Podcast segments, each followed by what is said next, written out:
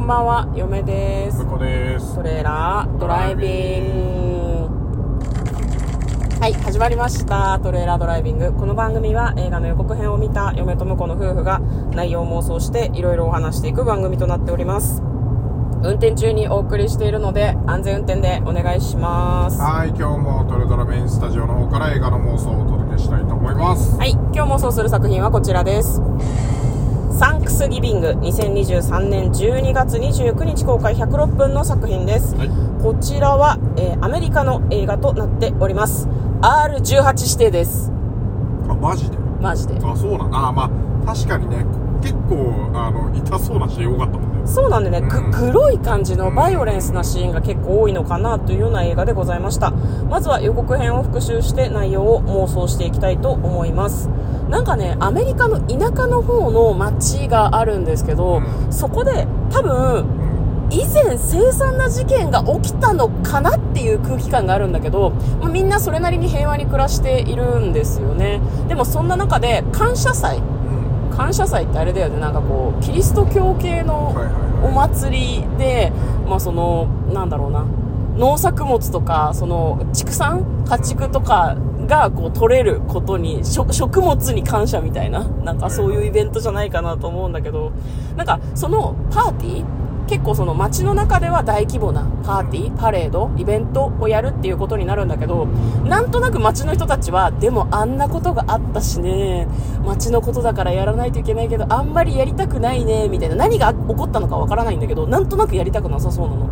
そこで事件が起こるんですね、まあ、その町の人たちが次々に襲われるというような事件が起こります。なんか SNS にはタグ付けをされて死体ではなかったと思うんだけど何かこう殺戮を暗示させるような何かこう画像が流れてきたりとか。でその犯人がわからないんだけど何かこう復讐目的でやってるみたいな感じなんだよね。そのサンクスギビングの食卓にある何かこう調理器具であるとかカトラリーでその凄惨な殺人行為とかが行われているようで一体犯人は誰なのかというような感じの予告編でございました。では内容の方妄想していきましょうトレーラードライビング。はい。はい。なんか、その、凄惨な事件っていうのは、うん。ある程度人が特定されてる感じなのかな？なんかちょっとその復讐みたいな感じはあったよね。うん、復讐劇っぽかったから、なんか、ダイナーで勤めている女性が、うん。なんかこう、痛そうでしたけど、うん熱いレンジみたいなのの横のとこにグーって押し付けられて、なんか、顔と手の皮膚がそこにくっついちゃうみあれたいな。はどっちかっていうと冷凍系じゃないですかあ、冷凍冷たいからか。冷たくて皮膚くっついちゃって剥がそうとすると皮膚ごといっちゃうみたいなあとグリルで焼かれてる人とかもいたもんね。まあいたよねそうんあ、うん、だから、なんか、なん、なんだろうな。何をしたらあんなことをされるんだろうな。だから町の人全員っていうよりはなんかそれに関わった何人かなのかなっていう。気がしますけどね。そうね、まあ、誰かを見殺しにしたとかうん誰かをいじめてたとかそういうことなのかね。ってことは被害者の恋人とか家族とかなのかな。うん。なんかその凄惨な殺人のバリエーションが結構すごそうっていうのと割とレンジの中で焼かれるシーン長回しで撮るんだなみたいな感じの予告編だったからいや割とスプラッタホラー系というかそそうういうねそういうグロなので R18 なのかなとはなんか思いましたけど、うーん。なんでしょうね。やっぱ恋人？まあ恋人かな。うん。なんかしょうもない理由でとかだとうん。犯人に全然肩入れできなくてそれはそれでいいのかなとは思うけどどうなんだろうね。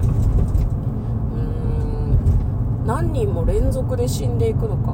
なんかそういうのってさ範囲が限られてることが多いじゃん、うんうん。何かの会合に参加していた10人に憎しみを持ってるとか、うんそういうんじゃなくて村人を皆殺しにしようとしてるぐらいの感じがいいんじゃないかなって嫁は思うんだけどどう思う？ああ最終的に？そうそう。なんか規模が狭いなといつも思うんだよな、うんうん。なんかそのなんていうのいじめは見ていたやつも同罪みたいな考え方がありますけど、そういう人たちを育んだこの村の土壌を許さないみたいなうんうん。考え。なるほどなるほど。だからなんでしょうね。村人全員をこう八つ咲きにしますし土地とかももう許さないから毒をまくみたいな。はいはいそういう恐ろしいことをするんじゃないかなとちょっと思いただます 最初はだからそのうん。なんていうのそれに関わった人だけ狙われてるのかなと思ってたら、うん。さらにひ被害が広まっていくみたいな流れだと面白いかもしれないですね、そうね、まあ、ただただ胸くそが悪いだけの話っていう感じにはなるけどね。だからそれがなんかこううまく殺戮者側に少し感情移入がうん。できるような事情がこうスプラッターの映像の間間であの関係者たちからこうひ、うん。語られてくっていうかうん。観客も知ってくみたいな。あもうこいつらいいんじゃない？全部やっちゃったみたいな。感覚になってったらそれはそれで面白いかもしれないですね、うん。今までなかなかやっぱこうなんていうの？こうやられる側に感情移入するのってあんまなかった気がするんで。やられる側？ああやられるやる側。やる側？側に感情移入するっていうのは。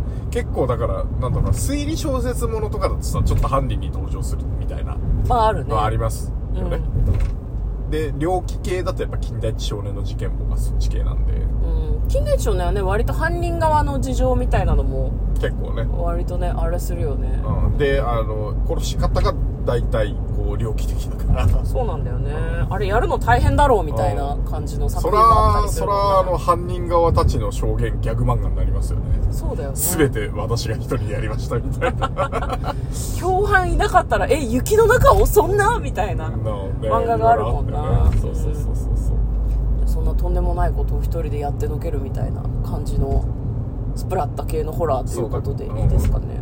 裏側をちょっと描いても面白いかもね。なんかあ2とかで。あうん。2で？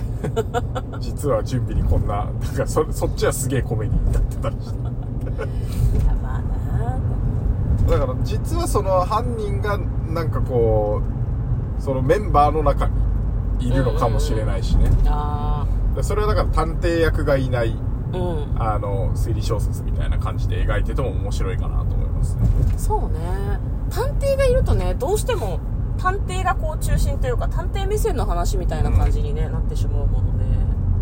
わかりました。じゃあなんかちゃんと妄想できたかな？どうだろうね、いやなんか私は、まあ、そのに憎しみのあまり村人全員を皆殺しにして村も壊滅させるみたいな。もうなんか村の大行動とかをなんかこうん。うなんていうの？こう鉄球とかで壊したりとかしてはいはい。更地にするぐらいの勢いのある感じだから18金なのかなってちょっと思いました。はい。はい。というような感じでサンクスギビングの内容を妄想してみました、嫁とトレーラードライビングまったね